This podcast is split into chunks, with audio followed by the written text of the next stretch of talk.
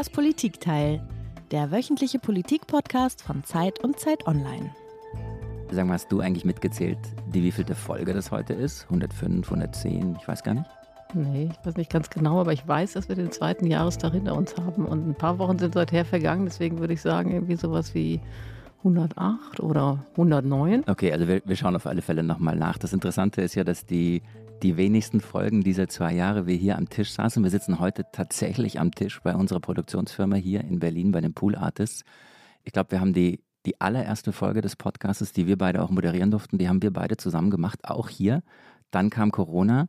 Dann sind wir sofort auf Remote-Modus gegangen. Dann waren wir, glaube ich, ein, zweimal da wegen Sonderausgaben, Weihnachtsausgaben, immer in den Zeiten, in denen es gerade so ging. Dann kam die Pandemie zurück, aber heute haben wir gesagt, heute muss es Studio sein, weil heute ist eine ganz besondere Folge. Ja, furchtbar, ehrlich gesagt. Du hast es ja schon mal so ein bisschen angeteasert in der Abmoderation vor zwei oder drei Wochen, glaube ich. Und ich kann es gar nicht glauben. Du hast ja gerade gesagt, vor zwei Jahren saßen wir hier zusammen. Das war die Woche im Übrigen, wo die Merkel am Ende das Land in den Lockdown geschickt hat. Und seitdem habe ich das Gefühl, sind wahnsinnig viele Krisen durchs Land und über unser Land gezogen. Und eine schöne Konstante waren alle zwei Wochen das Podcast mit dir. Und das soll jetzt vorbei sein. Das ist nicht zu fassen. Stimmt, das ist heute meine letzte Folge. Das ähm, ist auch eine besondere Folge. Wir werden am, am Schluss am Schluss müssen wir auch nochmal anstoßen auf die zwei Jahre, auch mit unseren Hörerinnen und Hörern und mit allen, die heute hier mit uns am Tisch sitzen. Das Schöne an dieser Folge ist, dass ich mir was wünschen durfte. Ähm, ich durfte mir das Thema wünschen und ich durfte mir den Gast wünschen. Viele Hörerinnen und Hörer wollen ja immer wissen oder wollten auch wissen, wie wir eigentlich auf unser Thema kommen, wie wir auf den Gast kommen. Wir haben dann auch immer so ein bisschen werkstattmäßig erzählt, äh, warum wir gerade dieses Thema in dieser Woche machen. Aber diesmal hast du gesagt, äh, mach mal, Marc, und ich mache alles mit. Ja, ist sozusagen mein Abschiedsgeschenk an dich, wobei ich auch sagen muss, ich hätte jetzt nicht alles mitgebracht. Ja, okay, also zu, zur Wahrheit, zur Wahrheit, das ist ja jetzt hier am Schluss, sind wir ehrlich zueinander. Zur Wahrheit äh, gehört ja auch, dass wir beide natürlich auch diese Woche wieder gemeinsam überlegt haben, wir wollen hier nicht rumlabern, sondern wir wollen ein Thema setzen. Wir haben lange überlegt, ob wir das eigentliche Thema dieser Woche auch in dieser Woche im Podcast machen müssen. Natürlich ist der Ukraine-Krieg, natürlich ist Russland, natürlich sind die schrecklichen Bilder, die wir äh, gesehen haben, sind ein Thema. Und dann haben wir gesagt, aber eigentlich wäre es schön, weil es eine besondere Folge ist, dass wir uns was suchen, was im Grunde diese zwei Jahre zusammenhält, was eine Klammer bildet, was einen Bogen spannt über all die Zeit, die wir zusammen mit unseren Hörerinnen und Hörern eben auch verbringen konnten und die ein grundsätzliches Thema anpackt. Und dann habe ich dich angerufen und gesagt, lass uns was machen über die Empörungsgesellschaft. Also salopp formuliert, jeder ist sofort auf dem Baum, äh, jeder will immer Recht haben, niemand hört mehr zu. Und das ist so ein bisschen so mein Grundgefühl, das auch immer, immer größer wird und das viele, viele Bereiche betrifft. Und dann habe ich dich angerufen und gesagt, lass uns das machen. Du hast gesagt, ja, nochmal eine Nacht drüber schlafen und Jetzt sind wir hier. Genau, ich musste tatsächlich eine Nacht drüber schlafen, weil ich nicht so ganz sicher war, ob das so eine gute Idee war in dieser Woche, ne? mit der Ukraine, auch nach den äh, Vorfällen in Butscha. Aber ich glaube, ehrlich gesagt, äh, diese Empörungs- und Erregungsgesellschaft, von der immer gesprochen wird und die wir ja einfach Tag für Tag sehen, dass sie ein wichtiges Thema ist, gerade auch für uns Journalisten und Journalistinnen, weil das ja auch unsere Arbeit wahnsinnig verändert hat. Also wenn ich mal so zurückdenke, wir beiden sind ja aus den 70ern, das heißt, wir kennen doch Journalismus ohne Internet. Ne? Und wenn ich an mein erstes Lokalpraktikum zurückdenke, damals bei der Kölner Rundschau, da ähm, haben wir noch mit dem Öckel recherchiert und wir sind quasi ins Papierarchiv hochgestiegen, um zu recherchieren. Und da gab es eben kein Internet. Ja? Und da hat man vielleicht einen Kommentar verfasst und dann nicht im Praktikum, da muss ich ehrlich sein, aber ein bisschen später hat man einen Kommentar verfasst. Da kriegte man vielleicht einen Leserbrief, wenn man angeeckt ist. Aber das war es dann auch. Und heutzutage geht das anders. Heute schreit jeder in den sozialen Netzwerken immer lauter, immer schneller. Und das, glaube ich, hat einfach auch einen großen Impact auf die Stimmung äh, in unserer Gesellschaft und hat natürlich einen Impact auch insofern, als dass, dass Desinformation und diesen, diesen Trollarmeen des Kreml, wie wir jetzt gerade sehen, natürlich auch den Weg bereitet. Und insofern finde ich ja, es ist ganz gut, nach zwei Jahren, auch nach zwei Jahren Politikteil mit dir hier mal innezuhalten und sich darüber Gedanken zu machen. Also wir reden über die Empörungsgesellschaft und ähm, wir haben uns einen Gast eingeladen, der, ach, ich finde aus zwei Gründen ideal äh, in unsere letzte Sendung. In entschuldige, meine letzte Sendung passt. Das Muss erste. Ja bleiben, ne? ja, du darfst. ich darf. Du ich darfst, darf. du darfst, du darfst. Ähm, also der erste Grund ist, sein Vorname beginnt mit M, sein Nachname beginnt mit B, äh, seine Initialen sind also MB und das muss schon ein ziemlich cooler Typ sein, würde ich sagen. Okay. Ist das jetzt die Ankündigung für die Nachfolge? Oder? Okay, okay, das war jetzt, das war plump. Also ernsthaft der zweite Grund. Ich glaube, dass dieser, dieser andere MB, dass der äh, einen ziemlich scharfen Blick auf die Gesellschaft hat, dass er sehr genau um die Mechanismen weiß, die Empörung triggern und die einfach dafür sorgen, dass äh, so viele so schnell auf dem Baum sind. Er ist auch äh, schnell im Kopf, er ist präzise im Formulieren und ich glaube ehrlich gesagt, er ist einfach auch wahnsinnig nett. Und jetzt wollen wir das Geheimnis mal lüften, wer hier bei uns sitzt. Bei uns ist Marc Bross, MB und MB Mickey Beisenherz. Und ich glaube, dass man ihn eigentlich kaum noch vorstellen muss. Ich mache es jetzt trotzdem. Habe auch gestern ein bisschen gelesen, damit ich auch die richtigen Details parat habe. Also er ist äh, Journalist wie wir beiden, aber vor allen Dingen, wie sagt man so schön, in Funk und Fernsehen unterwegs gewesen bisher. Und ähm, was ich nicht wusste, was ich gelesen habe, ich hoffe, stimmt auch, dass äh, du, Miki, Gagschreiber warst für die Heute-Schau und äh, für Atze Schröder unter anderem. Du bist sehr erfolgreicher Podcaster, du kannst gleich widersprechen. du bist sehr erfolgreicher Podcaster und äh, hostest äh, unter anderem den Podcast Apokalypse und Filtercafé. Und, was mich sehr gefreut hat, Mickey Weisenherz ist aus Castrop-Brauxel-Mark das ein paar Kilometer von Hamm entfernt ist, wo du herkommst. Ne? Genau, das finde ich super. Und er ist heute leider nicht hier bei uns im Studio, was wir uns sehr gewünscht hätten, aber er ist aus Spanien zugeschaltet, aus Barcelona, wie ich eben erfahren habe. Super, dass du da bist, Miki. Wir freuen uns sehr. Vielen Dank für die Einladung. Ich freue mich sehr. Und äh, genau, ich bin hier im Castrop Rauxel äh, Kataloniens und äh, es ist äh, sehr schön. Ja, vielen Dank für die äh, nette äh, Introduction ist auch alles wahr. Es ist also in der Historie erfolgreich gewühlt. Es stimmt alles. Und äh, als jemand, der äh, ja eher aus der, aus der Showbranche in den Journalismus hineingetreten ist, äh, weiß ich halt ja eben auch, dass da, wo es an Substanz mangelt, es einen Effekt braucht und der muss natürlich möglichst laut und knallig sein und das passt ja insofern perfekt zu dem, was wir bei Twitter tagtäglich erleben. Genau, und damit hast du quasi jetzt schon hingeführt, glaube ich, zu dem Geräusch, was du uns mitgebracht hast, das ich ausnahmsweise mal kenne. Wir hören mal rein. Mhm. So, jetzt bin ich mal gespannt. Eigentlich müssen es alle kennen, aber was ist es? Das war Rainer Brüderle, der äh, einer Journalistin hinterhergepfiffen hat an der Bar. Nein, das war äh, tatsächlich, es ist das Twitter. das ist das Twitter-Geräusch, das äh, entsteht, wenn man einen Tweet absendet, wir hatten ja kurz im Vorgespräch schon festgestellt, dass uns das Geräusch eigentlich ziemlich fremd ist, da wir alle stumm twittern. Also nicht so, wie man sich wünschen würde, dass halt am Ende also alles stumm bleibt, sondern nur das Geräusch. Also hören wir nicht, wenn wir einen Tweet absenden, weil wir unsere Telefone alle auf stumm geschaltet haben.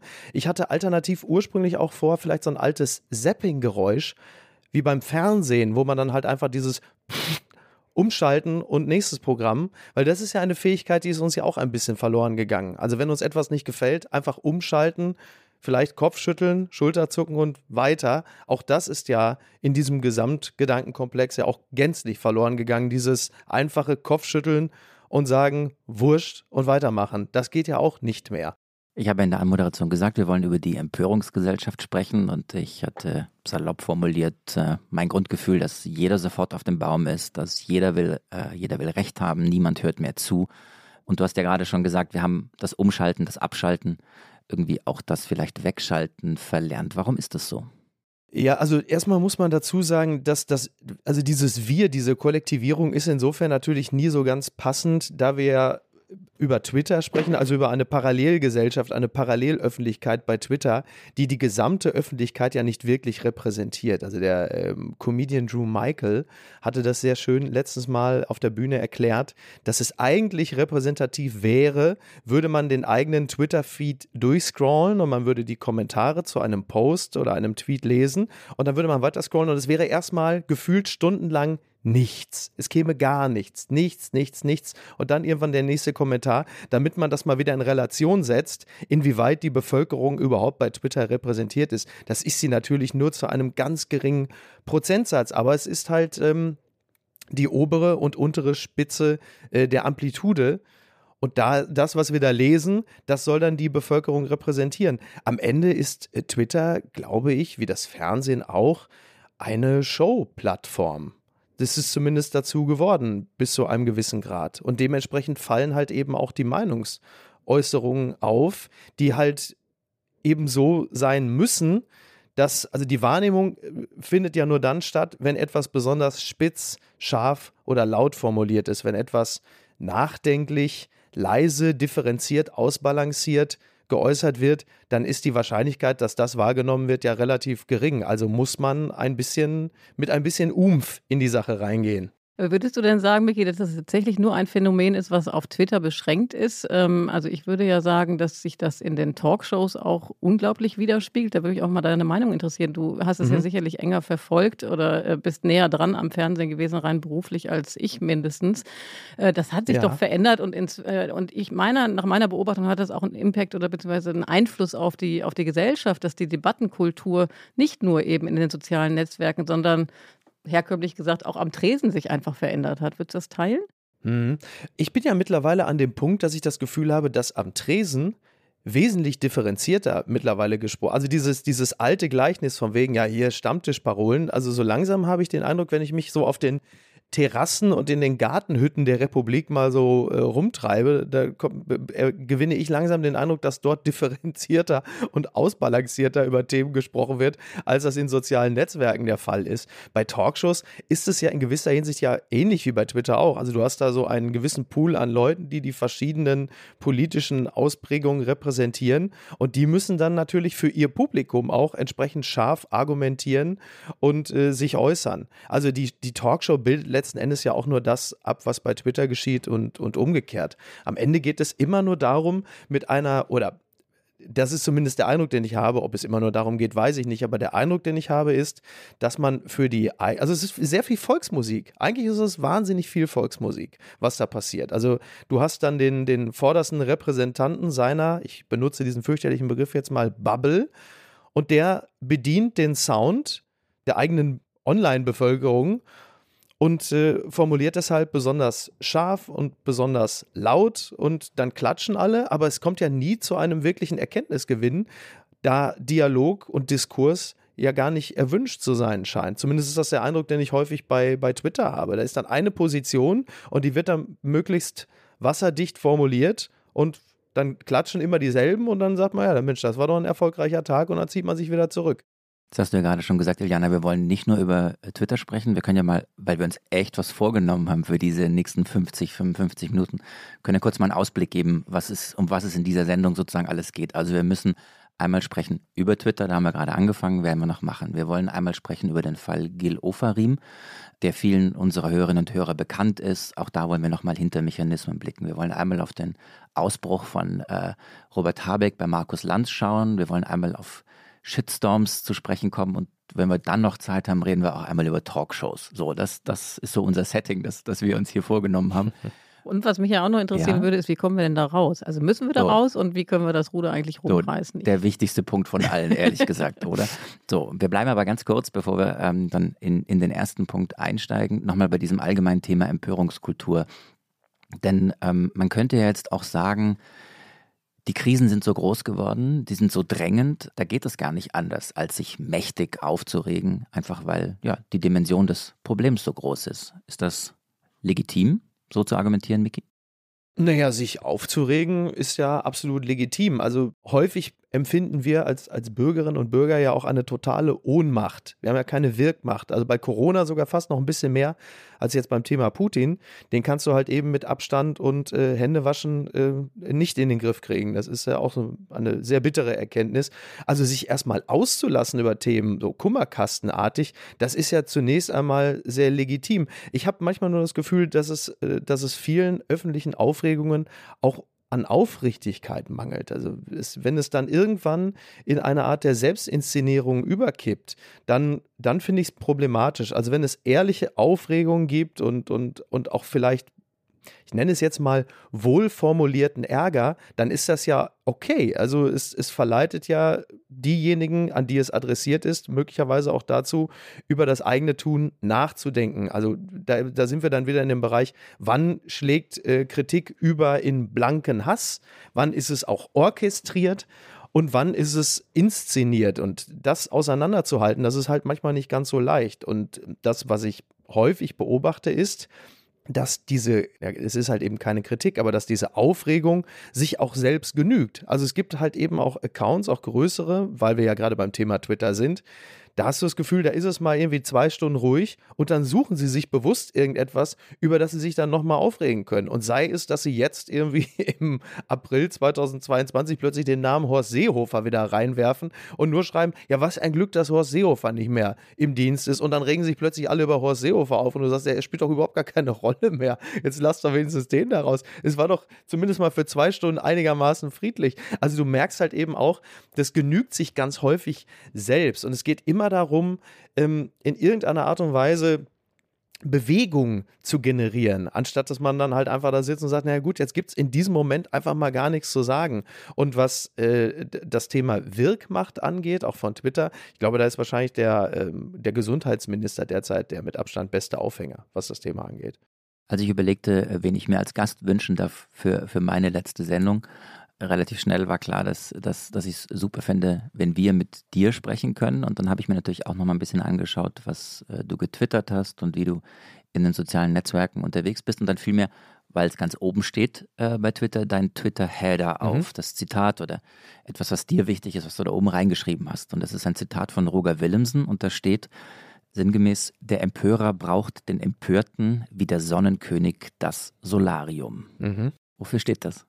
Naja, das steht halt eben für diese tiefe Sehnsucht nach Aufregung, weil sie halt eben Wahrnehmung generiert. Und äh, das, das merke ich auch, wenn ich dann Tweets lese von Menschen, die über diverse Themen dann vielleicht auch groß und populär geworden sind, die dann ihre Tweets beginnen mit Ich bin so müde, ich bin so müde von etwas, wo du sagst, naja, nee, bist du nicht, weil das ist genau das, was du auch brauchst. Also du, du generierst im Zweifel auch diese Themen. Du, du schreibst zwar, du bist müde davon, aber eigentlich brauchst du das, weil du teilweise auch nichts anderes zu erzählen hast als immer das. Und ähm, das hat, das hat leider, das hat leider ähm, Twitter auch äh, bewirkt, dass, dass du immer Aufmerksamkeit für dieselben Dinge bekommst. Und sei es, weil du Missstände adressierst oder auch weil du äh, vielleicht wohl dein eigenes Wohlverhalten dokumentierst. Also, dass man im Jahr, äh, auch da wieder im Jahr 2022 im April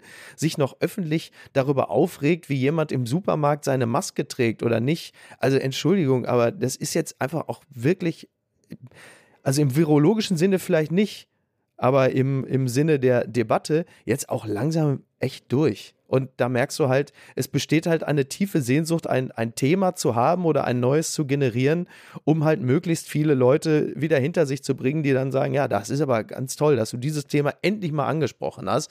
Und das finde ich, äh, finde ich so ermüdend. Das finde ich dann tatsächlich, davon bin ich dann sehr müde. Ich habe mich ja gefragt, an, äh, angesichts dieses äh, Headers bei Twitter von dir, äh, Miki, inwie inwiefern das auch ein bisschen Selbstkritik da mitschwingt. Ja? Inwiefern ähm, oder wie weit, inwiefern hast du das Gefühl, du bist Teil dieser Empörungskultur auch selber? Mhm. Ja, äh, das bin ich natürlich definitiv. Also ähm, auch, auch ich bin ja nun beileibe nicht frei davon, äh, diesen Affekten nachzugeben.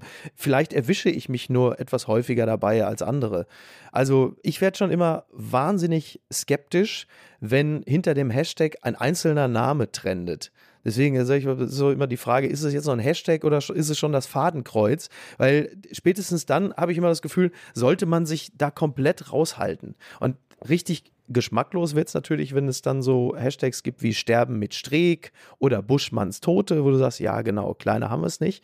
Da wird dann eine Person, eine Einzelperson dann adressiert. Die wird dann natürlich dann gleich auch mit äh, dem Tod von tausenden Menschen in Verbindung gebracht. Das ist dann halt einfach sowas von, von ultra geschmacklos, dass äh, ich mich wirklich frage, ob die Leute teilweise ihren Verstand verloren haben, sich unter diesem Hashtag zu versammeln und dann da einfach mitzumachen.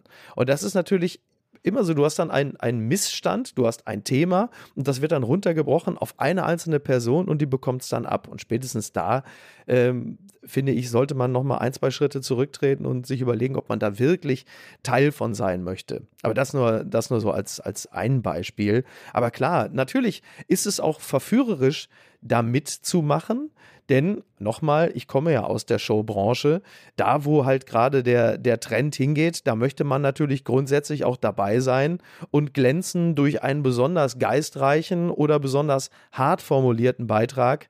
Um dann auch ja nicht äh, in der Wahrnehmung unterzugehen an diesem Tag, bevor dann das nächste Thema kommt, drei Stunden später. Ich hatte ja vorhin gesagt, Iliana, was wir uns für diese 50, 55, jetzt sind es glaube ich noch 45 Minuten vorgenommen haben. Das ist eine ganze Menge. Twitter wäre erst an eigentlich so zweiter oder dritter Stelle gekommen. Wollen wir es jetzt vorziehen? Wollen wir einfach jetzt kurz bei Twitter weiterbleiben, weil wir ja im Grunde schon richtig im Thema sind? Absolut, ja. Ich wollte es euch nicht kaputt machen. Nö, nee, du, wir sind ja flexibel. okay. Meine These wäre bezogen auf Twitter, dass es sind, ich glaube, da, da gibt es ja auch Daten, es sind ja sehr viele medienschaffende Journalistinnen und Journalisten auf, auf Twitter unterwegs. Meine These wäre, dass zumindest bezogen auf Deutschland erst Journalisten Twitter verändert haben, indem sie ihre Debatten äh, dort hineingetragen haben und jetzt wahrscheinlich schon seit längerer Zeit Twitter den Journalismus verändert, weil das Überspitzte, Überpointierende, das Zuspitzende, vielleicht auch zu scharf formulierende jetzt in den klassischen Journalismus überschwappt. Wie seht ihr das? Ja. Und Iliane? Ich, äh, ich absolut. Ich, ich, komme gleich hinterher, aber äh, Micky, erstmal du. Also Zunächst einmal möchte ich mal positiv bemerken, dass ich Twitter für ein ganz tolles Informationsmedium halte. Äh, es sind dort so viele kluge Journalistinnen und Journalisten, die auch mit einer mitunter schon äh, vorsortierten Art äh, der Berichte, also dass sie, dass sie die versehen ja so manchen Artikel auch mit ihrer eigenen Meinung und das ist durchaus eine, die ich schätze und gut finde und die hilft mir auch bei der Orientierung. Manchmal habe ich nur das Gefühl, dass Twitter so eine Art äh, Piranha-Becken ist, in das ich greifen muss, um die gute Information am Boden des Beckens zu erlangen und ich muss aber meinen kompletten Arm reinhalten, um da einmal etwas Positives rauszuziehen, sprich eine gute Information. Das ist ein bisschen, äh, bisschen unangenehm an der ganzen Sache. Ich äh, habe bei einigen Journalistinnen und Journalisten aber leider auch den Eindruck, dass sie mittlerweile auch für einen bestimmten Sound spielt es gar keine Rolle, ob rechts wie links. Also jeder hat ja sein Publikum. Jedes Thema nehmen und es halt gemäß der eigenen Zielgruppe entsprechend aufgreifen und es dann und äh, weiter und, und wiederkäuen. Und das finde ich sehr bedauerlich, weil es natürlich im Kopf wahnsinnig beengt, wenn du plötzlich immer nur noch dieses eine Publikum im Kopf hast, für das du nach Möglichkeit schreibst, weil du weißt, du kriegst dann hier bei, weil wir ja bei Twitter sind, du kriegst bei Twitter wahnsinnig viele Faves und Applaus. Und das beengt dich natürlich in der Denke, weil du nicht mehr in der Lage bist, oder auch nicht mehr willens bist, nochmal nach links und rechts zu schauen zu gucken, na, möglicherweise gibt es aber auch noch einen anderen Blickwinkel auf das Thema. Und so verfällt das dann ja auch alles in diesen, in diesen Tribalismus. Du hast dann auf der einen Seite hast du die, du hast die, du hast die. Sie schreiben immer gleich. Du kannst ja auch genau bei jedem Thema, das es gibt, weißt du genau, so, der von der Welt schreibt jetzt so, die von der Bild schreiben so, die von der äh, Süddeutschen schreiben so und die vom Spiegel schreiben so. Das ist doch wahnsinnig langweilig. Müsste doch, also da ist die Taz für mich mittlerweile eigentlich das mit Abstand überraschendste Blatt, wo ich noch nicht das Gefühl, also die sind am, mal, politisch noch unzuverlässig, dass ich das Gefühl habe, da lese ich nochmal was, was ich jetzt nicht komplett erwartet habe. Und das finde ich, finde ich sehr schade. Das ist, äh, ist selten geworden. Ich finde, die Erwartbarkeit ist das eine. Also ich teile das alles, was Miki gerade gesagt hat. Ne? Also ich selber als Journalistin, ich nutze Twitter wahnsinnig gerne ähm, und umfassend als Recherchemedium. Ähm, aber ich finde es wirklich dann schwierig, äh, wenn das Ganze auch in so, einen, in so einen Aktivismus abrutscht. Ja? Also wenn man das Gefühl hat, dass die Journalisten und Journalistinnen eben anfangen, ihre eigene Meinung zu pushen und dann aber auch, und da bin ich wieder bei, der, bei der These, die du sagst, ich glaube halt, dass man in der Antizipation der Reaktion in der, in der Crowd oder im, im Internet dann womöglich auch auch anfängt, äh, das äh, objektive Nachfragen mhm. und das Wissen wollen und das vielleicht auch mal hinter den Meinungen nachforschen, ob das denn alles noch so berechtigt ist, dass das leider auf der Strecke bleibt. Und das finde ich insgesamt eine wirklich sehr bedauerliche und auch ein bisschen gefährliche ähm, Entwicklung im Journalismus. Ich habe mir für meine letzte Sendung übrigens noch was gewünscht. Also nicht nur den Gast das Thema und vielleicht auch, dass wir am Schluss dieser Sendung nochmal gemeinsam anstoßen werden. Mal schauen, ob, das, ob wir das auch unterkriegen in den 45 Na, Minuten. Ja. ich habe mir gewünscht, dass wir am Tisch auch ähm, tatsächlich alle mitdiskutieren. Und äh, mit alle ähm, ist auch Carlotta gemeint, Carlotta Wald, äh, die Journalistenkollegin, die uns immer unterstützt äh, in, in fast jeder Folge des Podcasts, indem sie für uns recherchiert, die Folge mit vorbereitet ähm, und eigentlich immer stumm dabei sitzt, äh, um dann so zu gucken, was wir beide aus dem machen, was sie auch mit vorbereitet hat. Heute ist Carlotta aber zugeschaltet. Ich glaube aus München, ist das richtig? Ja, genau, zugeschaltet aus München. Und äh, du bist Journalistin. Es ist nicht zu viel verraten, wenn wir sagen, du bist ein Ticken jünger als Iliana und ich. Ähm, jedenfalls kennst du Journalismus noch ohne Twitter. Macht Journalismus, nein. Nein, macht, anders. Andersrum. Twitter, sie, sie, genau. sie ist so jung, dass sie Journalismus gar nicht ohne Twitter Genau, kennt. genau, schaut, Für uns unvorstellbar. völlig verwirrt. Macht Twitter den Journalismus kaputt, Carlotta? Ja, gute Frage. Also natürlich habe ich darauf keine an einfache Antwort. Ich kann aber mal so schildern, also ich bin noch nicht lange im Twitter-Game ähm, und überlege mir gerade sehr genau, wie ich Teil davon sein möchte und ob ich es überhaupt möchte und ob ich es muss. Und ich glaube, das ist vielleicht eben auch schon ein ganz wesentlicher Punkt, dass man das Gefühl hat, es gibt eben bereits diese Logik, von der äh, Miki gerade auch schon gesprochen hat. Nur der, der wirklich Aufmerksamkeit bekommt, also durch zum Beispiel Empörung oder extreme Meinungen oder ein permanentes Twittern, der wird auch wahrgenommen. Und das ist natürlich wichtig, wahrgenommen zu werden oder am Diskurs teilzunehmen als Journalistin, gerade als junge Journalistin. Aber die Frage ist, wie und zu welchem Preis. Und ähm, ich bin da, ja, also ich habe große Zweifel, wie genau ich Teil dieses äh, Games sein möchte. Und ich finde, da ist so eine Logik bei Twitter hinter, ähm, hinter der ich eben, ja, die ich nicht ganz vertreten kann, die Iliana gerade auch schon beschrieben hat, nämlich eine, die eigentlich es fördert, dass man nicht gut recherchiert, dass man äh, schnell rausschießt, bevor man wirklich drüber nachgedacht hat, dass man immer alles sofort kommentiert und dieses Riding the News Cycle ähm, relativ unreflektiert betreibt. Als kleine Ergänzung vielleicht, weil wir darüber auch im Vorgespräch gesprochen hatten, ähm, ich saß mal in einem Seminar, da wurde mir erzählt, äh, dass 70 Prozent der User von Twitter, und es sind 330 Millionen User in 2022, männlich sind. Äh, das heißt sozusagen, auf eine sprechende Frau bei Twitter kommen zwei Männer. Und das finde ich ehrlich gesagt sehr beispielhaft, wie dieser Diskurs auch läuft, weil mir das total auffällt und ich weiß, dass viele Journalistinnen, die ähm, in diesen Beruf reinkommen, ja, großen Respekt davor haben, erstmal ihre Meinung zu teilen, weil sie Angst vor Shitstorms haben, weil sie erstmal nochmal nachdenken wollen und so. Und das ist auf der männlichen Seite nicht so sehr gegeben. Und diese Kultur, diese Diskussionskultur, diese sehr laute, männlich geprägte, ähm, ist eine, die eben auf weiblicher Seite eher abschreckend wirkt. Wir haben ja bei uns, also auch bei Zeit Online, weiß nicht, bei euch sicherlich auch, auch immer wieder Debatte, wie weit kann eigentlich äh, die Freiheit auf äh, Twitter gehen sozusagen. Ne? Also inwiefern ist der private Twitter-Account privat, was er eigentlich ist, und inwiefern spricht man aber gleichzeitig auch für das Medium in dem Moment, wo man da äh, twitternd unterwegs ist. Ähm, ich finde es richtig, dass es halt äh, alles möglich ist und dass, dass das im Grunde ein privates Medium ist. Nichtsdestotrotz ist das natürlich ein Spannungsfeld, in dem wir arbeiten. Mich würde mal interessieren, Miki, wie, wie hat sich dein Verhältnis zu Twitter, zu deinem eigenen Twitter Twitter-Account verändert und wie äh, gab es auch einen Moment, wo du vielleicht gesagt hast, boah, da habe ich irgendwie was rausgehauen, das äh, habe ich gar nicht mehr, würde ich heute anders machen, habe ich gar nicht mehr eingeholt bekommen?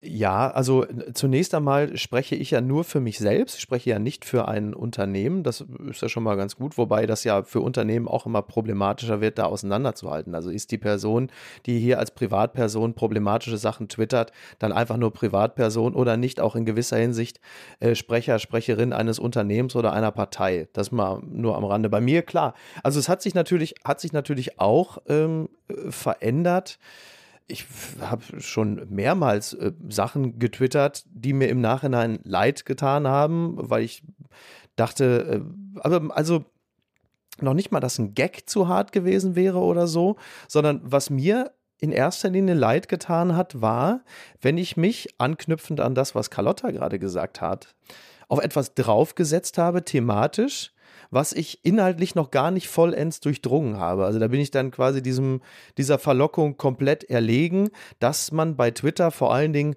wenn man schon nicht äh, besonders scharf und klug schreibt, dann aber zumindest schnell sein muss. Und das ist mir natürlich auch schon passiert und das äh, versuche ich äh, in der Gegenwart und in der Zukunft nach Möglichkeit zu vermeiden, dass man halt eben sich nicht, nur weil man möglichst schnell bei etwas dabei sein möchte, äh, mit den Fakten noch nicht auseinandergesetzt hat, weil Fakten natürlich bei der Schnelligkeit und äh, Gründlichkeit da natürlich nur störend sind. Und das ist etwas, was ich in erster Linie bereue, was mir manchmal auch leid tut, zumindest im Nachhinein, dass ich manche Personen zu scharf angegangen bin. Stichwort Hashtag Person XY. Also das sind so Sachen, da möchte ich mich eigentlich grundsätzlich gerne raushalten. Das heißt nicht, dass man nicht auch irgendwelche öffentlichen Personen kritisieren kann oder sich frotzelnd mit denen beschäftigt. Aber sich jetzt nur daran zu beteiligen, weil jetzt gerade eine Person trendet, da habe ich äh, keinen Bock drauf. Und das ist eigentlich etwas, äh, was, was mir oder was ich in Sachen persönlicher Fehlerkultur am ehesten würde beachten wollen. Ansonsten bin ich ja äh, Shitstorm erfahren und habe aus jedem Einzelnen meine persönlichen Schlüsse gezogen. Womit fahren eigentlich unsere Autos? Kann es sein, dass da Öl aus Saudi-Arabien drin ist? ist und hat sich da einer mal Gedanken drüber gemacht?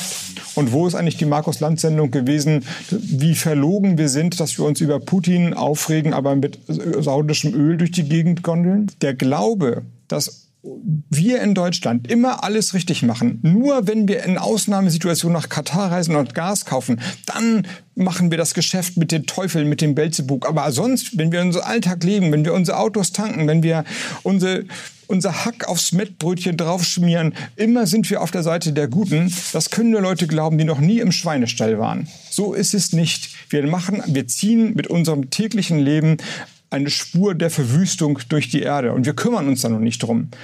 Wenn wir ehrlich sind, müssten wir uns mal dann auch zumuten, dass wir sagen, was immer wir tun, hat Konsequenzen. Wir sind keine Engel, aber wir können versuchen, Schritt für Schritt die Konsequenzen ein bisschen weniger schlimm zu machen. Das war äh, Robert Habeck, Bundeswirtschaftsminister, vor, ich glaube, zehn Tagen, sagen wir mal so knapp anderthalb Wochen im Fernsehstudio zugeschaltet bei Markus Lanz und er hat in einem längeren, äh, zumindest spontan wirkenden ja, Wutausbruch ähm, im Grunde unsere Empörungskultur nochmal gegeißelt, hat sich über die Empörungskultur empört, über das sozusagen selektive und äh, sehr pointierte Empören über einen Fakt, während es ganz, ganz viele andere Dinge gibt, über die man eigentlich sprechen müsste. Das Interessante war für mich, ähm, er war zugeschaltet eben riesige Leinwand oder riesiger Bildschirm dass in diesem Augenblick sich im Studio alle ertappt gefühlt haben. Äh, mein hm. Kollege Mickey Bröker, den du auch kennst, äh, Mickey Beisenherz, äh, der saß da mit seinem Stuhl vor dieser Leinwand und wirkte leicht bedröppelt, der Arme. Äh, und Lanz, der eigentlich nie um ein Wort verlegen ist, der sagte dann irgendwann auch nur noch so, ja stimmt, äh, ja stimmt, äh, ja stimmt. Wie hättest du reagiert, wenn du im Studio gewesen wärst? Ich hätte mir das äh, genauso wie Mick Bröker angehört. Übrigens, der, ich glaube, der meist abgebildete Journalist der Woche, ne? Der ist so eine Art äh, Habeck-Beifang gewesen in dem Moment. War ja auch so häufig im Bild. ähm, na, ich hätte da auch gesessen und äh, hätte äh, genickt und hätte mich da zu 100 Prozent äh, A, angesprochen, also auf, ich hätte mich auf jede Art und Weise angesprochen gefühlt, da er natürlich komplett recht hat mit dem, was er sagt. Und das war so klug und differenziert und auch selbst anklagend, dass das auch für ganz viele Menschen eine Wohltat gewesen ist, wie man ja auch dann später festgestellt hat. Es ist ja nicht so, dass die Leute danach reagiert hätten und gesagt hätten, äh, was e-, erzählt er denn da, der spinnt ja wohl, sondern diese Aufrichtigkeit, aber vor allen Dingen auch die Differenziertheit in der Betrachtung der Sachlage, das war extrem wohltuend. Selbst für diejenigen, die jeden Tag, und da sind wir wieder bei Twitter, es ja nun wirklich geradezu brachial vermeiden, differenziert zu denken oder zumindest sich differenziert zu äußern. Das ist ja auch einer meiner Vorwürfe. Ich glaube, die meisten denken differenziert und sind sich der Komplexität der Sachlage bewusst, machen dann aber bei Twitter doch lieber Volksmusik, weil dieser eine Sound halt eben besser funktioniert. Also ich muss ja sagen, ich habe das ein bisschen mit Verzug gesehen. Also ich habe das abends nicht geschaut und du hattest mich darauf aufmerksam gemacht. Daraufhin habe ich mir die Szenen nochmal angeguckt, jetzt natürlich für die Sendung auch nochmal.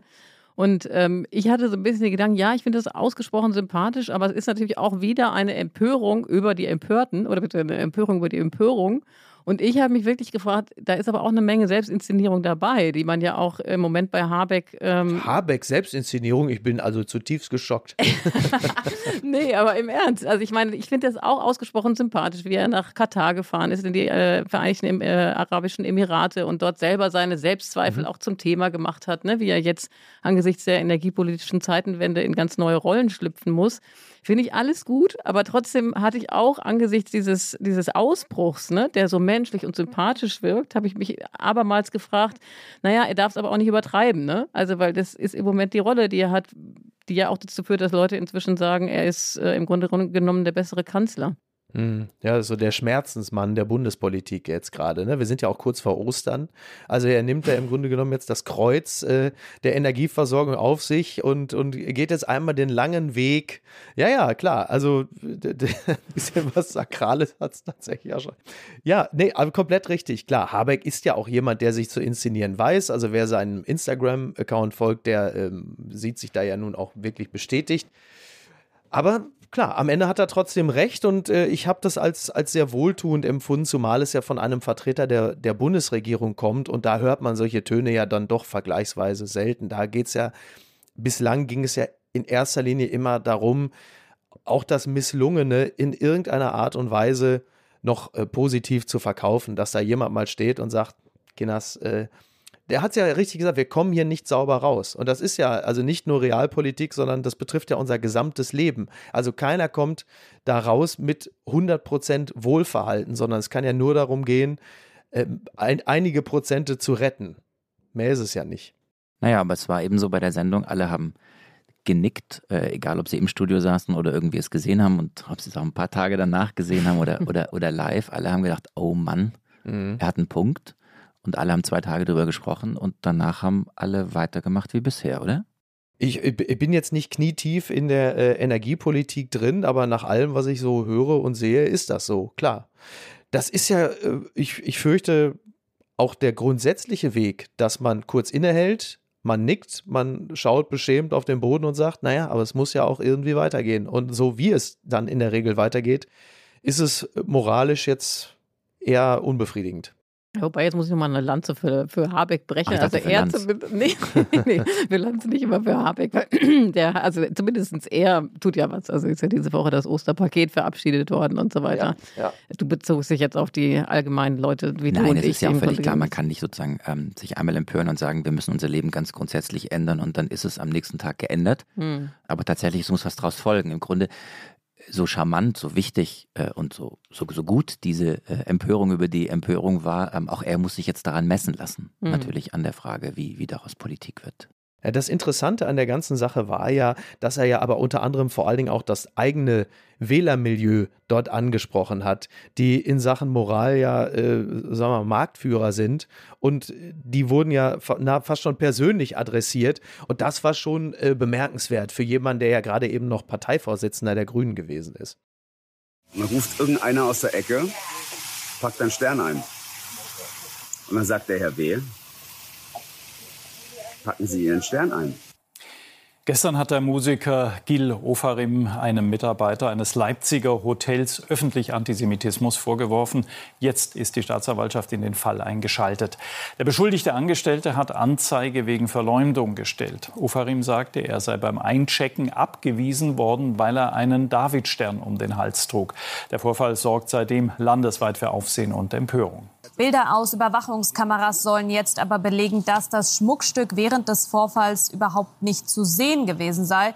Das berichtet die Bild-Zeitung. Die Staatsanwaltschaft Leipzig hat Anklage wegen Verleumdung und falscher Verdächtigung gegen den Musiker Gil Ofarim erhoben. Nach Angaben der Staatsanwaltschaft hat sich der angebliche Vorfall allerdings nicht so zugetragen, wie von Ofarim geschildert. Das Ermittlungsverfahren gegen den Hotelmitarbeiter wurde eingestellt. Wir hörten ähm, zuerst die Stimme des Sängers Gil Ofarim, der schilderte, wie er selbst antisemiti antisemitisch beschimpft äh, und ja, ich würde sagen auch bedroht worden sein soll. Ähm, er trägt eine Kette mit einem äh, Davidstern und ähm, ihm soll zugerufen worden sein beim Einchecken in ein Hotel, äh, pack deinen Stern ein, pack ihn weg. Sinngemäß, sonst äh, hast du hier in diesem Hotel nichts zu suchen. Äh, und wir hörten dann, wie die Nachrichtenlage sich entwickelte. Zuerst wurde natürlich untersucht und mittlerweile hat sich herausgestellt oder scheint sich herauszustellen, dass die Vorwürfe zu Unrecht erhoben worden sind. Ähm, das Interessante ist, und deswegen reden wir heute darüber, weil natürlich ein Antisemitismus, ein vielleicht auch offener Antisemitismus, so wie äh, ihn Gil Ofarim erlebt haben will, schrecklich ist und für sofortige Reaktionen sorgt. Ein Tweet, den die äh, Justizministerin von Sachsen, Katja Mayer, damals losschickte. Äh, ein Tweet lautete, Zitat, dieser offene Antisemitismus im Hotel Westin in Leipzig ist unsäglich und unerträglich. Ähm, da wurden Tatort und Täter beim Namen genannt und mittlerweile, so glaubt es zumindest die Staatsanwaltschaft, sind die vermeintlichen Täter nicht die Täter und das vermeintliche Opfer ist nicht das Opfer, sondern es hat sich alles genau umgedreht. Antisemitismus ist so ziemlich der härteste oder einer der härtesten Vorwürfe, den man äußern kann. Und ich glaube, zu Recht reagieren sehr viele darauf sehr schnell. Also ist es verständlich, dass das Ding erst einmal in die eine Richtung losgegangen ist? Oder hätte man auch da sagen müssen, Moment, Moment, Moment, im Zweifel für den Angeklagten? Verständlich ist es auf jeden Fall. Da vordergründig der, der Fall ja auch klar gewesen zu sein scheint. Du hast da einen Sänger, der wird dann äh, antisemitisch beleidigt und alles spricht ja, also na, nach unserer äh, persönlichen Auffassung dafür, dass er nicht gelogen hat. Du, dann hast du ohnehin äh, die Situation in Deutschland, dass die antisemitischen Vorfälle sich, glaube ich, vervierfacht haben. Dann hast du diesen Sänger, Klammer auf, der ja wohl keinen Grund hat, so etwas zu erfinden, Klammer zu, und dann auch noch in einem Hotel in Sachsen. Ja, bitte Leute, also wer da jetzt noch irgendwie lange überlegt, anstatt zu twittern, der wäre ja verrückt. Und dann stellen wir plötzlich fest, mit dem Abstand von Wochen, huch, es kann ja möglicherweise doch ganz anders gewesen sein. Und da greift dann halt eben äh, die Rechtsstaatlichkeit und überprüft das Ganze sorgfältig und kommt zu dem Schluss, mh, hm, ganz so, wie es da dargestellt wurde. Bei Instagram ist es möglicherweise doch nicht gewesen. Und alle ziehen sich langsam wie Homer Simpson in die Hecke zurück, die sich vorher ähm, weit aus dem Fenster gelehnt haben und riesige Reden geschwungen haben, bis in die Politik hinein, die sich ja auch ganz gerne mal an populäre Themen dranhängt, weil es da ja immer was zu gewinnen gibt äh, ziehen sich alle zurück und äh, über diesen Herrn W., über den natürlich alle hergefallen sind, äh, habe ich jetzt wenig Positives gelesen in den letzten Wochen, so nach dem Motto, da müssten wir uns zumindest mal bei dem entschuldigen, denn der zumindest scheint ja mittlerweile freigesprochen zu sein. Also das kann man ja als gesetzt betrachten, dass der sich nichts hat zu Schulden kommen lassen und man kann ja fast froh und dankbar sein, dass dieser Mensch nicht namentlich genannt wurde und auch kein Foto von dem irgendwo veröffentlicht wurde. Das kann man in diesem Zusammenhang vielleicht als den einzigen Glücksfall bezeichnen. Ansonsten ist es halt halt ein Paradebeispiel dafür, wie die Dynamiken des Internets funktionieren und greifen, gerade bei einem Thema wie äh, Antisemitismus, dass man sich öffentlich darüber aufregt und sagt, es gibt Anti, das ist ja gar keine Frage. Also, wie gesagt, das ist ja statistisch belegt. Und das zu verdammen, ist ja auch richtig. Trotzdem, wenn es um diesen Einzelfall geht, äh, kommt man um gründliche Prüfung der Sachlage nicht umhin. Das zerstört allerdings den Tweet. Das muss man auch dazu sagen. Den kannst du dir dann sparen. Also ich weiß nicht, wie es euch ging oder dir ging, Marc auch oder ähm, dir, Miki ähm, oder dir, Carlotta. du bist ja auch mit am Tisch. Aber ich muss sagen, dass ich mich tatsächlich auch ertappt fühlte. Ne? Also natürlich haben wir damals in der Redaktion versucht, das nachzurecherchieren und, äh, ne, und zu schauen, wie waren wirklich die äh, Vorgänge. Das war dann nicht so leicht herauszufinden. Aber ich muss trotzdem selbstkritisch sagen, dass man natürlich selber geneigt ist, in dem Moment, wo ein Antisemitismusvorwurf im Raum steht, tatsächlich dem auch zu glauben und dann das äh, entsprechend selber sich darüber zu empören. Ja? Klar. Ähm, trotzdem habe ich mich gefragt, äh, jetzt auch hier bei der Vorbereitung auf die Sendung, was ist denn mit äh, Gil Ofarim selbst? Ja, es ist ja auch interessant. Ähm, Im Grunde genommen konnte er ja nur so agieren oder hat er nur so agiert, dass er diese Geschichte mutmaßlich erfunden hat, weil er um die Reaktion in den, in den sozialen Netzwerken wusste. Und da frage ich, ne, also ja, die ganze Geschichte macht ja nur Sinn, weil er antizipieren konnte, dass er jetzt mit dem Frust, den er in der Situation hatte, tatsächlich auch äh, einen großen Echoraum bespielen würde und halt mhm. wahnsinnige Reaktionen bekommen würde. Und ähm, da würde ich jetzt noch mal gerne so auf diese Frage gehen, äh, die wir eingangs auch gestellt haben, die ich finde, die wichtig ist, die wir hier behandeln. Was macht man denn dagegen? Wie kann man denn äh, quasi, was kann man denn tun, damit diese Dynamiken wieder so ein bisschen ausgehebelt werden? Weil das ist ja irre gefährlich. Ja, also zunächst einmal aus der äh, Position von Gil Oferim heraus. Es ist ja derzeit noch nichts bewiesen, deswegen dürfen wir ja immer noch annehmen, vielleicht war es ja so. Weiß, wissen wir ja nicht, ist ja immer noch nicht geklärt. Ähm, wäre es so gewesen, dann kann ich seine Aufregung natürlich nachvollziehen. Und wenn man weiß, wie ich im Internet reagiere, wenn die Bahn mal fünf Minuten zu spät kommt, dann ist dieser, dann ist dieser ungleich härtere äh, Vorgang Antisemitismus natürlich immer eine Basis für eine solche Aufregung, eine persönliche. Wie man damit umgeht, sei ja jedem selbst überlassen. Das zweite, ich fürchte, äh, die, diese Geschichte ist bis auf weiteres äh, erst einmal unlösbar. Das wird es äh, höchstwahrscheinlich immer geben. Ich fürchte nur, es setzt ein ganz anderer Effekt ein und der macht viele gute Anliegen, die es bei Twitter ja auch gibt, bei Hashtags. Siehe MeToo, Black Lives Matter, viele andere äh, macht es zunichte. Und zwar äh, ist ja dann plötzlich jeder der Junge, der Wolf schreit. Und wenn alle jeden Tag zu jedem Thema sich auch gleichermaßen aufregen und der Regler immer bei 10 steht, dann winken natürlich diejenigen ab, die es eigentlich angeht, die sich sowas mal durchlesen sollten, die das richtig adressierte Publikum wären. Die winken aber ab, weil sie natürlich nicht ganz so unrecht sagen, da ist ja immer Gebrüll. Warum soll ich denn da genauer hingucken, warum jetzt jemand möglicherweise aus den richtigen Gründen sich mal aufregt? Und das ist es eigentlich. Es gibt also also so eine, eine totale äh, Inflation der Empörung. Und äh, da ja mittlerweile alles Freiheit ist, alles Gewalt ist, alles ist irgendwie gleich und alles ist nix. Und das ist das, worauf wir zusteuern. Deswegen werden sich irgendwann Menschen in der Öffentlichkeit möglicherweise auch wieder wesentlich rücksichtsloser verhalten, weil das Geringste oder das Schlimmste, was sie befürchten müssen, ist der Shitstorm. Da der Shitstorm aber an sich auch völlig an Bedeutung verliert, weil jeder für das Geringste beschitstormt wird, kann man sich auch wieder alles rausnehmen. Und das ist meine persönliche Befürchtung, was das angeht. Ich finde es total wichtig, Iliana, ähm, dass du ja auch sagst, wie, wie, kommen wir da jetzt raus oder was sind Lösungsmöglichkeiten? Versuchen wir im Podcast ja immer nur ein bisschen ja. konstruktiv auch zu sagen, was, was kann man ändern. Mir ist dann in der Vorbereitung auf unsere heutige Folge ein Wort begegnet eines Publizisten, dessen Namen ich vergessen habe. Das war die Bullshit-Erkennungskompetenz, die wir bräuchten. Bullshit-Erkennungskompetenz. Finde ich ist ein super Wort ja. auf den ersten Blick. Und dann denke ich, ist vielleicht die Bullshit-Erkennungskompetenz auch nur Bullshit? Oder kann es sowas wirklich geben? Boah, ähm. Die Bullshit, die Bullshit-Erkennungs, also die, ja, das ist ja auch schon insofern wieder schwierig, als man ja erstmal klären müsste, was ist denn Bullshit? Wer legt denn fest, was Bullshit ist? Also ist Bullshit, sind Bullshit Fake News oder sind Bullshit persönliche Befindlichkeiten, die anderen ganz wichtig sind, siehe Fridays for Future Hannover und die Dreadlocks, oder ähm, ist Bullshit etwas, was möglicherweise ganz substanziell ist, aber von anderen abgetan? Also wer entscheidet, was Bullshit ist? Und wenn etwas Bullshit ist wie Fake News, wie soll ich sie direkt erkennen? Gerade jetzt, äh, was wir ja nun ähm, in, in Kriegszeiten, ist es ja auch nochmal ein ganz besonderes Thema, überhaupt mal zu erkennen, was ist denn jetzt Lüge und was ist Wahrheit. Ist Bullshit-Erkennungskompetenz Carlotta in der Journalistenausbildung ein Ding oder beschränkt es sich vor allem, was auch schon wichtig genug wäre, auf äh, Fake News? Also es ist auf jeden Fall ein Ding.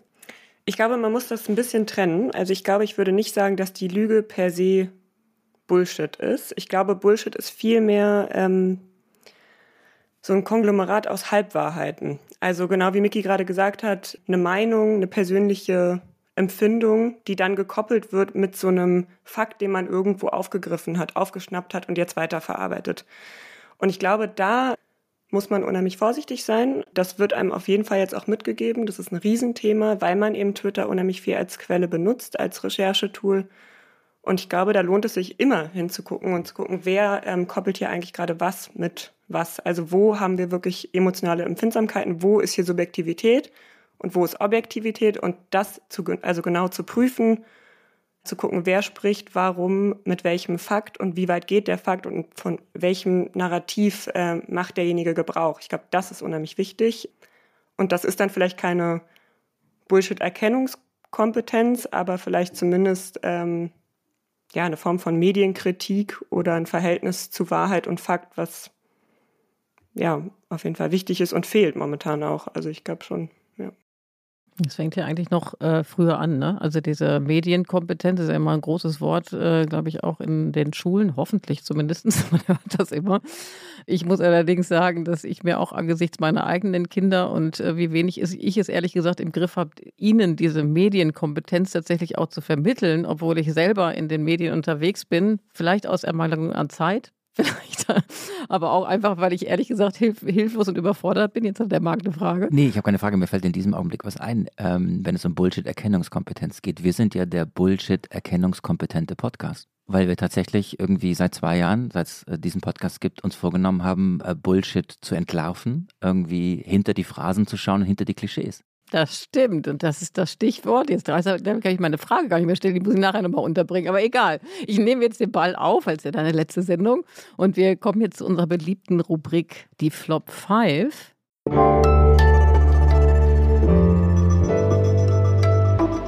Die Flop 5. Genau, die Flop 5. Wir fragen nämlich jeden unserer Gäste, bitten ihn, die fünf Phrasen, Klischees, Sätze mitzubringen, die er oder sie überhaupt nicht mehr hören kann mit Blick auf das Thema, über das wir heute sprechen. Und jetzt ist dein Turn und oh Gott. ich bitte dich um deinen ersten Flop. Bist du vorbereitet? Ja, also meinen ersten Flop hatte ich ja schon genannt mit dem äh, Einstiegssatz, ich bin so müde. So. Weil das ist natürlich absoluter Bullshit, stimmt überhaupt nicht. Man ist natürlich überhaupt nicht müde, sondern man ist, man, man ist sehnsüchtig danach, dann doch nochmal was zu dem Thema schreiben zu können. Dein zweiter Flop dann, Mickey. Ja, mein zweiter Flop ist äh, das Thema Kontext.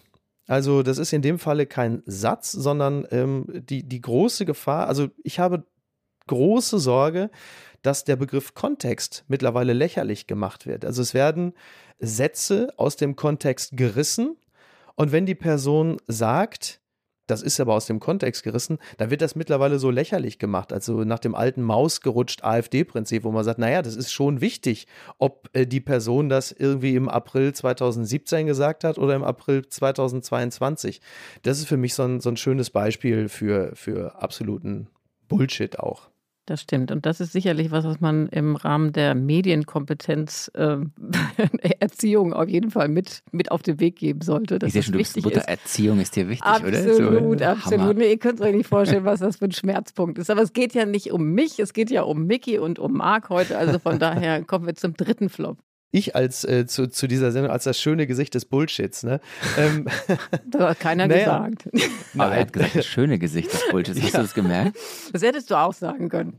MB. Es rauscht, es rauscht stündlich ab.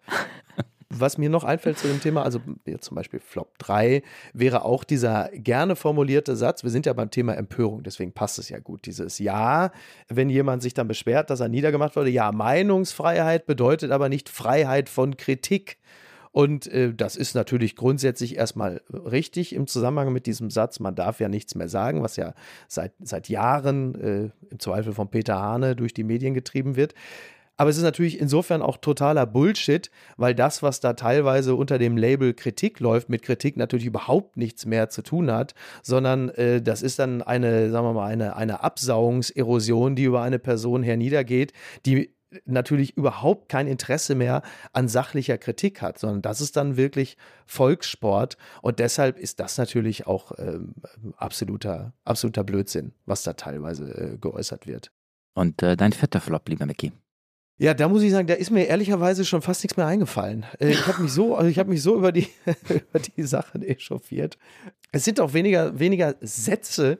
Also so ein Satz wie, äh, da habe ich einen Fehler gemacht, das kann ich langsam jetzt auch schon nicht mehr hören. So wie Karl Lauterbach jetzt zuletzt. Weil du merkst natürlich, äh, dass das jetzt auch immer populärer wird, dass eine Person sagt, äh, da habe ich einen Fehler gemacht, da möchte ich die Öffentlichkeit um Entschuldigung bitten. Ich glaube, Angela Merkel hatte das rund um diese vermaledeite Osterruhe irgendwann erwähnt und festgestellt, dass es ganz gut ankommt, der Öffentlichkeit auch mal ein, da habe ich einen Fehler gemacht, zuzuwerfen. Jetzt machen die Politiker alle plötzlich nur noch so viele Fehler, dass sie kaum darauf warten können, sich zu entschuldigen. Also der Satz, äh, ich habe einen Fehler gemacht, den möchte ich jetzt bald auch schon nicht mehr hören, denn ähm, so langsam fängt es an zu nerven. Wir sind jetzt schon, wir sind jetzt schon bereits an dem Kipppunkt der Fehlerkultur. Mein Eindruck.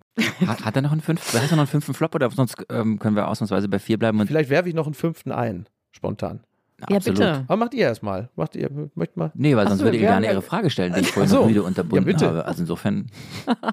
genau.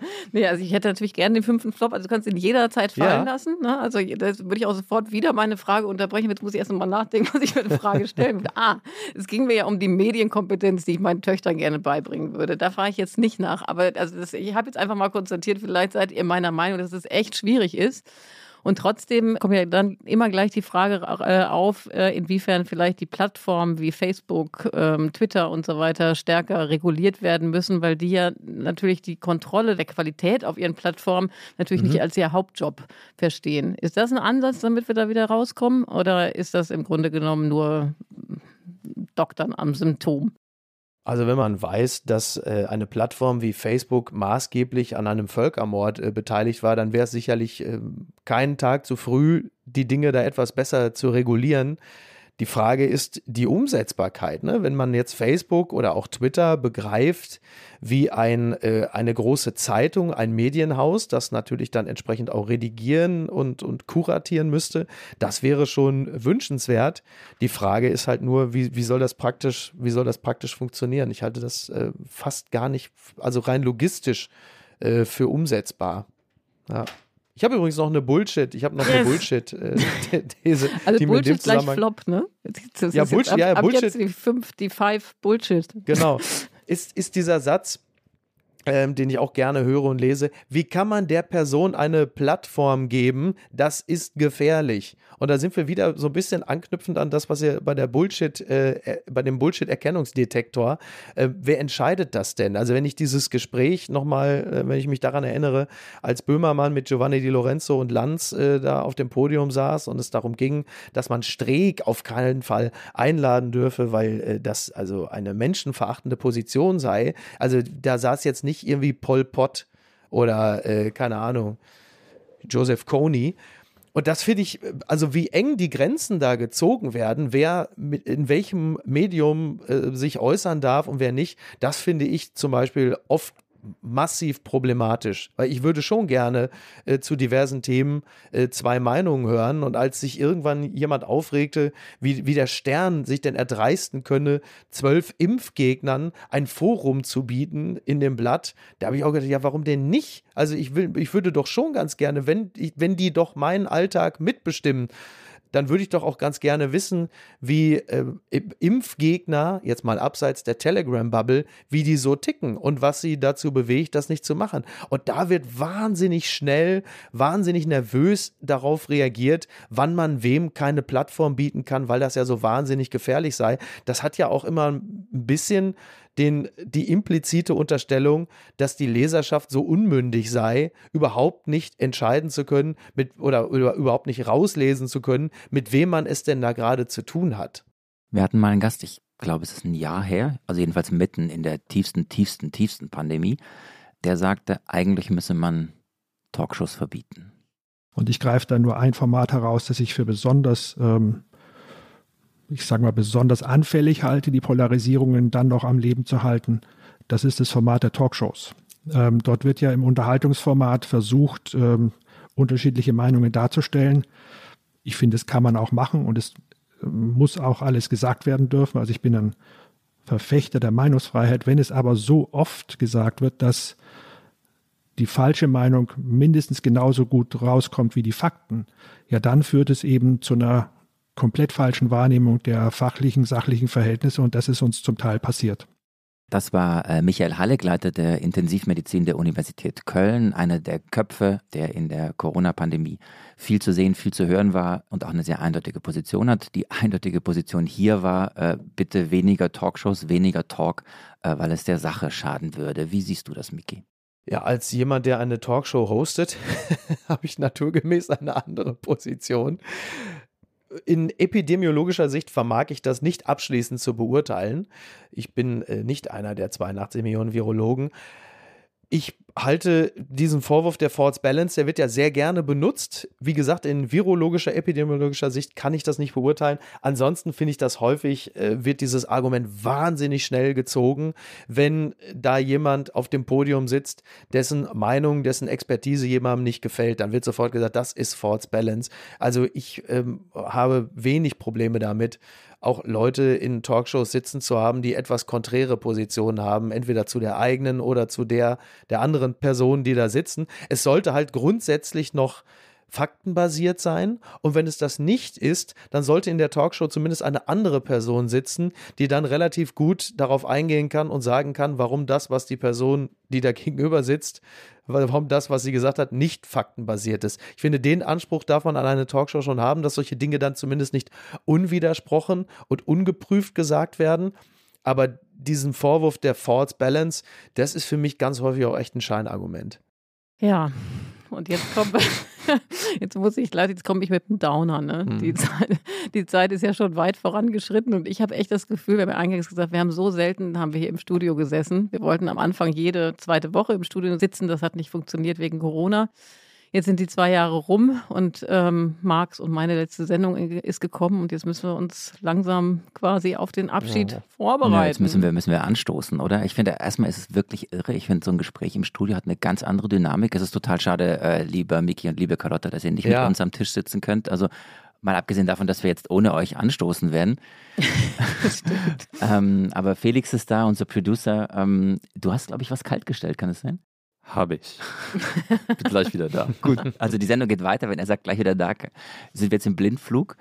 Ja. Und wir sagen Tschüss. Wir sagen Tschüss, aber jetzt muss ich erstmal noch ein bisschen erzählen, ne? Also so. Ähm, so. so. ein kleines bisschen zumindest, weil was nämlich die äh, unsere Hörer und Hörerinnen ja nicht wissen, ist, dass wir eigentlich uns kaum kannten, bevor wir das Politikteil starteten. Ja? Also wir haben uns ein, zwei Mal getroffen. Ich bin selber erst seit noch nicht mal drei Jahren bei Zeit Online. Du bist ja schon viele, viele Jahre bei der Zeit, wie ich jetzt gehört habe. Wie viele Jahre waren es? Oh, 23. 23! wow. Also auf jeden Fall haben wir uns dann quasi vorher nur ein, zwei Mal getroffen mit den anderen beiden Kollegen, mit Tina und, ähm, und Heinrich, äh, um zu überlegen, wie das Konzept äh, funktionieren könnte. Und dann ging es schon los. Lustigerweise kann man ja die Male, die wir uns gesehen haben in den zwei Jahren, tatsächlich, glaube ich, an Falt äh, äh, zwei Händen äh, zusammenzählen. Und ich muss es einfach nochmal sagen, das Podcast mit dir zwei Wochen, Marc, das war wirklich die schönste Konstante in diesen letzten zwei krisengeplagten Jahren und war jedes Mal ein Highlight. Und wir beide sind ja ursprünglich Printjournalisten. Insofern war das Neuland für uns beide. Und ähm, wir haben uns häufig in den Vorgesprächen auch immer wieder versichert, wie geil das ist und wie viel Spaß das eigentlich macht, das auszuprobieren und dann quasi schon als etwas betagter Journalist und betagte Journalistin einfach sowas nochmal ausprobieren zu dürfen. Und das hat jede Menge Spaß gemacht und ich habe wahnsinnig viel Spaß mit dir auch gehabt und wir wahnsinnig viel von dir gelernt, von unseren Gästen. Das Einzige, was ich nicht gelernt habe von dir, ist Schwäbisch. Ja, das durfte ich ja nicht. Ich durfte ja nie mich aus Schwäbisch verabschieden. Und das können wir heute ja auch nicht machen, weil wenn Niki aus Castrop-Rauxel kommt, was wie gesagt 30 Kilometer von Hamm entfernt ist, dann. Ja, ich habe das nachgeguckt, ne? Ja, ungefähr, ne? Ja. Einmal die A2 runter. Also für mich kam es vor, als wäre es meine Westentasche quasi, weil ich bin da immer zum Turnen ja. hingefahren früher, ne? Aber ähm, zum Turnen nach Castrop-Rauxel? Ja, da waren immer so Wettkämpfe. also immer mal wieder ah, ja. mein Unna, mein Castrop-Rauxel mhm. und so, ne? Mhm. So. Den Aalen. Jetzt hat Felix hier den Cremant auf den Tisch gestellt. Ich sage vielen Dank, vielen lieben Dank, liebe Hörerinnen und Hörer, für, für äh, diese wunderbaren zwei Jahre. Vielen Dank, liebe Iliana, lieber Felix, liebe Carlotta, lieber Mickey, auch für diese Sendung. Wir stoßen einmal an. Du hast eine Wasserflasche oder Wodkaflasche da? Wasser, ist eine Hotelwasserflasche, ja. ja. Carlotta hat auch was in der Hand. Ja. Auf euch, auf diese Sendung. Und dann, danke Felix, gibt es noch eine Überraschung, weil ich habe auch ein Geräusch mitgebracht. Du hast ein Geräusch Ich habe ein Geräusch mitgebracht. Ähm, Jetzt bin ich aber gespannt. Wollen wir einmal kurz reinhören? Noch nie jemand von uns ein Geräusch mitgebracht.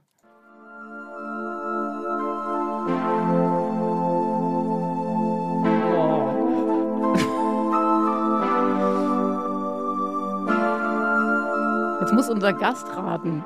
Ob er das kennt? ja, natürlich kenne ich das. Ich bin ja ab und zu in Köln tätig. Dann sag. Und? Ja, das ist natürlich, äh, niemals geht man so ganz von Trude her mit irgendwelchen Kölschen Allstars. Ja, ich ne? glaube Wolfgang Oder? Niedeken und von den Blackbirds wahrscheinlich. wir singen, wir singen, ja, ich möchte nämlich singen mit Im euch. Zweifel immer, ja. Ich möchte nämlich singen mit euch, weil tatsächlich ich äh, durfte 23 Jahre bei der Zeit sein, mein ganzes Wahnsinn. Journalistenleben. Ich bin direkt nach der Journalistenschule ähm, zur Zeit gekommen.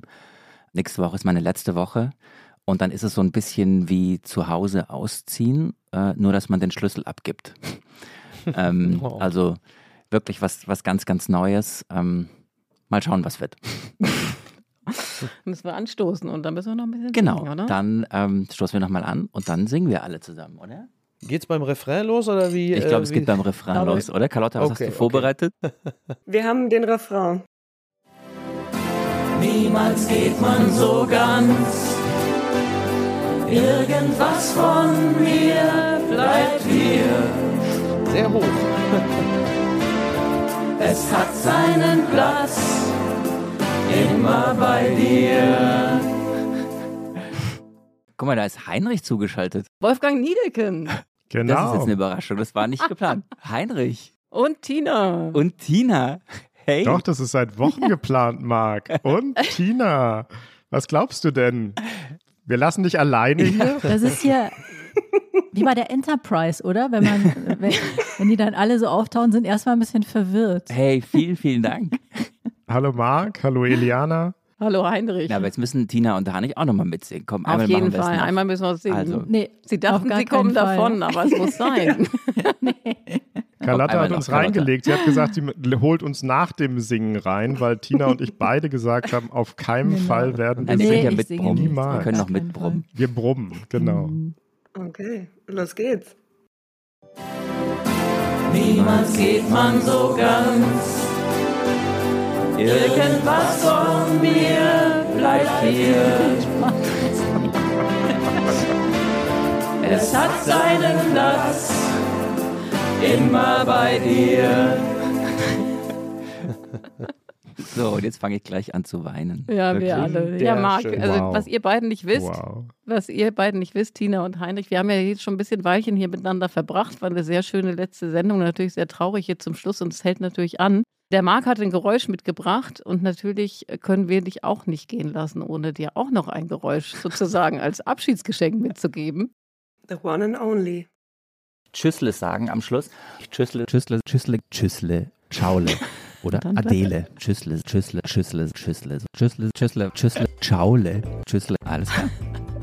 Tschüssle. Genau. Ich durfte es ja doch sagen. Ja, ja, ja. Du hast es jetzt in der Konserve forever. Ne? Du kannst es dir immer anhören. Du kannst äh, nicht genug kriegen davon. Und ähm, Mickey, für dich, also der, der Marc hat immer darauf bestanden, dass wir uns in seinem schwäbischen Akzent verabschieden. Und das war jetzt der ganz persönliche ähm, Tschüssle-Rap für dich, Marc. Und dann haben wir natürlich auch gedacht, dass wir dich auch nicht ziehen lassen können, ohne äh, dir einmal die Flop 5 zu widmen. Aber natürlich können wir zum Abschied jetzt nicht Flops rausholen, sondern natürlich ist eine Top 5 äh, Kategorie geworden. Und wer fängt denn mal an? Heinrich, oder? Oder äh, Tina vielleicht? Mein Top ist, dass der Marc nicht nur ein großartiger Moderator ist, was ja alle wissen, die ihm hier immer zugehört haben und wir auch, sondern er ist auch wirklich ein großartiger Motivator. Er kann, wie ich aus eigener Erfahrung sagen kann, selbst die stursten EselInnen kann er motivieren, vor Kameras aufzutreten, Konferenzen zu leiten, Texte zu schreiben. Er ist ein feiner Kerl und einer, auf den man sich verlassen kann. Heinrich, was ist dein Top für Marc? Auf Marc. Ich bleibe jetzt erstmal noch bei dem Podcast und sage nichts über den Mensch Marc. Dafür gibt es vielleicht noch eine andere Gelegenheit. Mein Top ist die Kategorie Flop 5. Die Rubrik ist Marks Idee gewesen und du wirst dich erinnern, Marc, dass ich die am Anfang, ja, wie soll ich sagen, nicht total zwingend fand, dass ich sie eigentlich ziemlich blöd fand, weil ich dachte, das ist eine Unterbrechung des konzentrierten Gesprächs, das wir ja eigentlich wollen hier beim Politikteil. Eine unnötige Ablenkung, irgendwas, was ich nicht brauche. Aber was soll ich sagen? Du hattest natürlich recht. Es ist eine super Kategorie. Äh, die Flop 5 gehören einfach dazu zum Podcast. Und zwar genau, weil sie manchmal einen anderen Ton reinbringen, weil sie uns erlauben, manchmal etwas heiterer zu werden, trotz der irren, harten Themen, die wir hier häufig besprechen.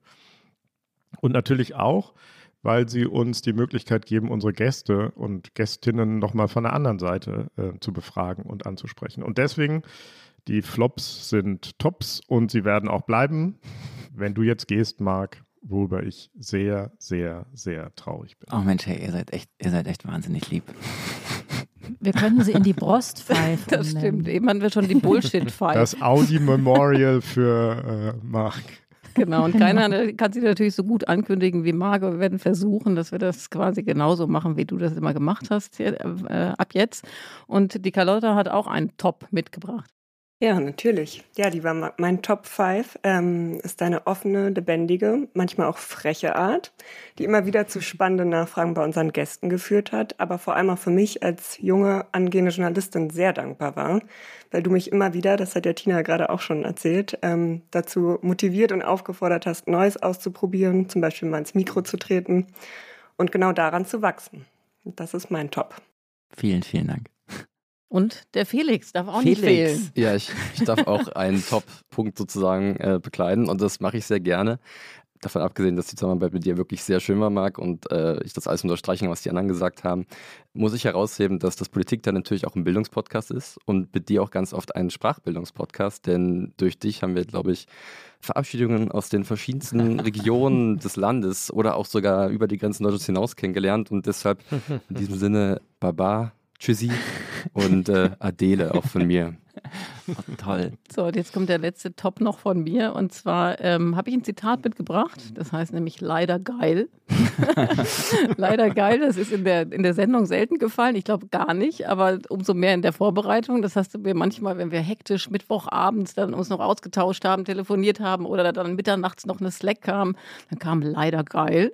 Und das, da schließe ich mich äh, der Tina an, steht für mich für dich, nämlich für deine motivierende Art und wie du eigentlich auch in Situationen, wo wir manchmal dachten, oh ey, ob das gut geht, ne, mit der minimalen Vorbereitung, die wir hatten, manchmal du eigentlich immer vom Besten ausgehst und ähm, einfach auch für deinen Spaß an der ganzen Sache und äh, am Journalismus und an den Gästen, die wir hatten. Und es steht dann eben auch für zwei leider geile zwei Jahre Politikteil mit dir, die ich nicht vergessen werde. Vielen Dank dafür. Ist total lieb. Also ähm, ich, bin, ich bin echt gerührt. Ich bin auch sprachlos. Gut, wenn du sprachlos bist, dann sag nichts. Ist noch nie es kommt passiert. nämlich noch mehr. Es kommt nämlich noch mehr.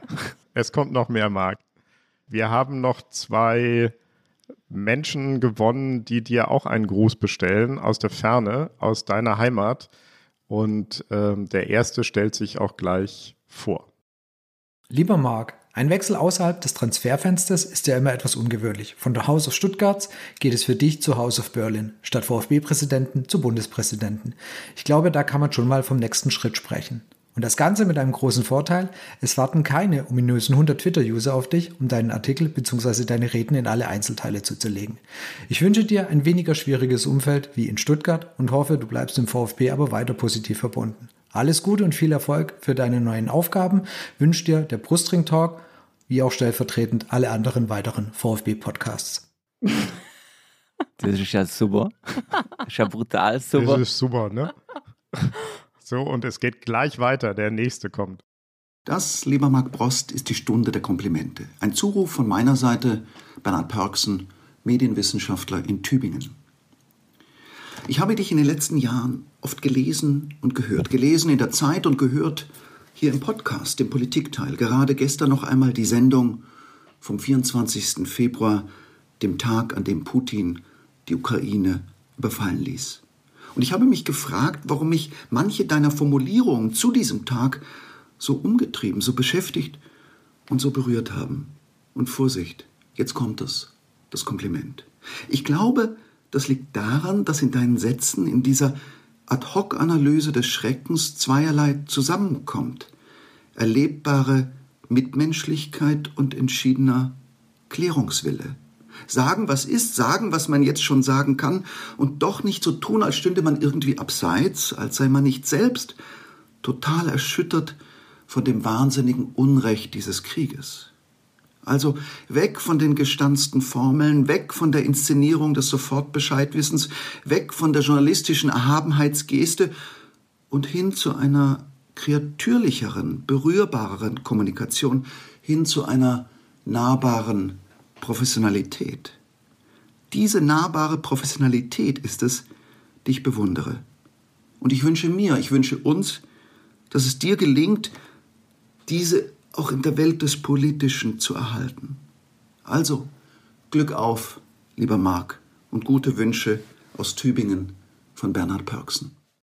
Ich wollte immer, dass wir den äh, Podcast auch mal irgendwie auf YouTube zeigen und Videos drehen. Ich bin froh, dass wir es nicht gemacht haben. Ich heule gerade wie ein Schlosshund. Ähm, vielen, vielen Dank, liebe Kolleginnen und Kollegen. Das ist super.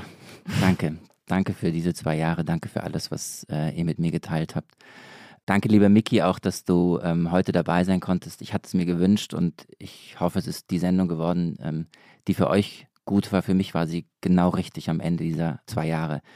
Der Podcast wird weitergehen. Es wird auch einen Nachfolger von mir geben. Den Namen verraten wir noch nicht. Es werden weiter vier äh, Moderatorinnen und Moderatoren sein, aber ihr habt auf alle Fälle einen Hörer mehr. Und ähm, ich werde euch begleiten und werde an euch denken. Und vielen, vielen Dank für diese Zeit. Wie, du hast vorher nie zugehört, Marc? Können wir das daraus schließen? Und jetzt muss ich doch dann ganz zum Schluss, äh, kannst du natürlich auch nicht gehen ohne eine Tasse, ne? Weil du hast ja, du hast natürlich schon eine Tasse, aber wir haben dir hier noch ein kleines Abschiedsgeschenk besorgt. Natürlich in Emaille, wie sich das für dein neues Leben im Schloss gehört. Ne? Es ist nicht. Keramik, es ist nicht Plastik. Und ich finde jetzt hier in so einem schönen Rot Ein auch noch das Kissen dafür. Ne? Und Ja. wir kommen da mal vorbei und prüfen, ob du das auch wirklich in Anwendung hast. Wir Ne? können ja mal gucken, wer dann drauf sitzt. Ne? Genau. Ich stelle es mir hier in den Rücken. So, wir müssen aber noch die nächste Folge ankündigen. Du musst sie ankündigen. Ach krass, wie kriegen wir jetzt den Bogen Nein, wir gespannt? müssen einmal auch noch Danke sagen an all diejenigen, die auch heute wieder geholfen Genau. haben. Carlotta Dank ist Felix ja, genau. haben wir schon genannt, aber es waren ja wieder ein paar mehr beteiligt. Natürlich. Wir bedanken uns natürlich auch bei Pia Rauschenberger und bei Ole von Zeit Online, die unsere Paten äh, sind bei Zeit Online. Und ähm, in der nächsten Woche werden ausnahmsweise Heinrich und ich die Folge bestreiten. Da freuen wir uns schon drauf. Und äh, wir bedanken uns natürlich auch bei den Hörern und Hörerinnen dafür, dass sie uns jetzt hier gelauscht haben. Ich weiß gar nicht, wie viele Minuten wir jetzt inzwischen schon äh, quasi on sind. Ich würde fast sagen, wir gehen auf die 70 oder 80 zu. Das ist auch das erste Mal in der Geschichte des Politikteils. Und vielen lieben Dank, lieber Mickey, oder? Mickey, du bist noch da. Ja, vielen Dank für die Einladung. Ja, ja, ich bin noch da. ich ich ähm, habe mich gefreut, dabei sein zu dürfen. Das war ja, es ist ja eine historische Folge gewesen, möchte ich mal sagen. Das kannst du wohl sagen. ich hoffe, ich hoffe, Marc, ich konnte, ich hoffe, ich konnte dir den Abschied etwas erleichtern. Na, ich glaube eher, ähm, ich habe so in den letzten, ja mittlerweile fast anderthalb Stunden gedacht, ähm, ich könnte auch weitermachen. Es ist wirklich, wirklich gut so. Aber das ist vielleicht tatsächlich ähm, nicht nur eine Binse oder eine Phrase oder ein Flop, Vielleicht soll man manchmal auch gehen, wenn es am schönsten ist. Jetzt müssen wir nochmal ja. singen, oder? Ich meine, das so, ist ja im Grunde, das, das hat doch die Trude eher schon so schön gesagt genau. und dann faden wir raus. Jetzt, ich kann jetzt auch nicht mehr. wir haben aber auch noch einen kleinen Gruß an dich, Marc, von äh, allen unseren Gästen quasi, ne? Ah, dann machen wir den erst. Also im Sinne aller unserer Gäste, Marc, für dich. Servus. Seitchen. Paka und das Vidania. Ja, auf Wiedersehen. Baba, wie man bei uns sagt. Baba. Alla Marc, alla Markon. Servus aus Wien. Tschüssi. Bye. Tschüss. Bis dann. Machen Sie es gut, Herr Prost. so, und jetzt ein letztes Mal Trude her. Niemals geht man so ganz.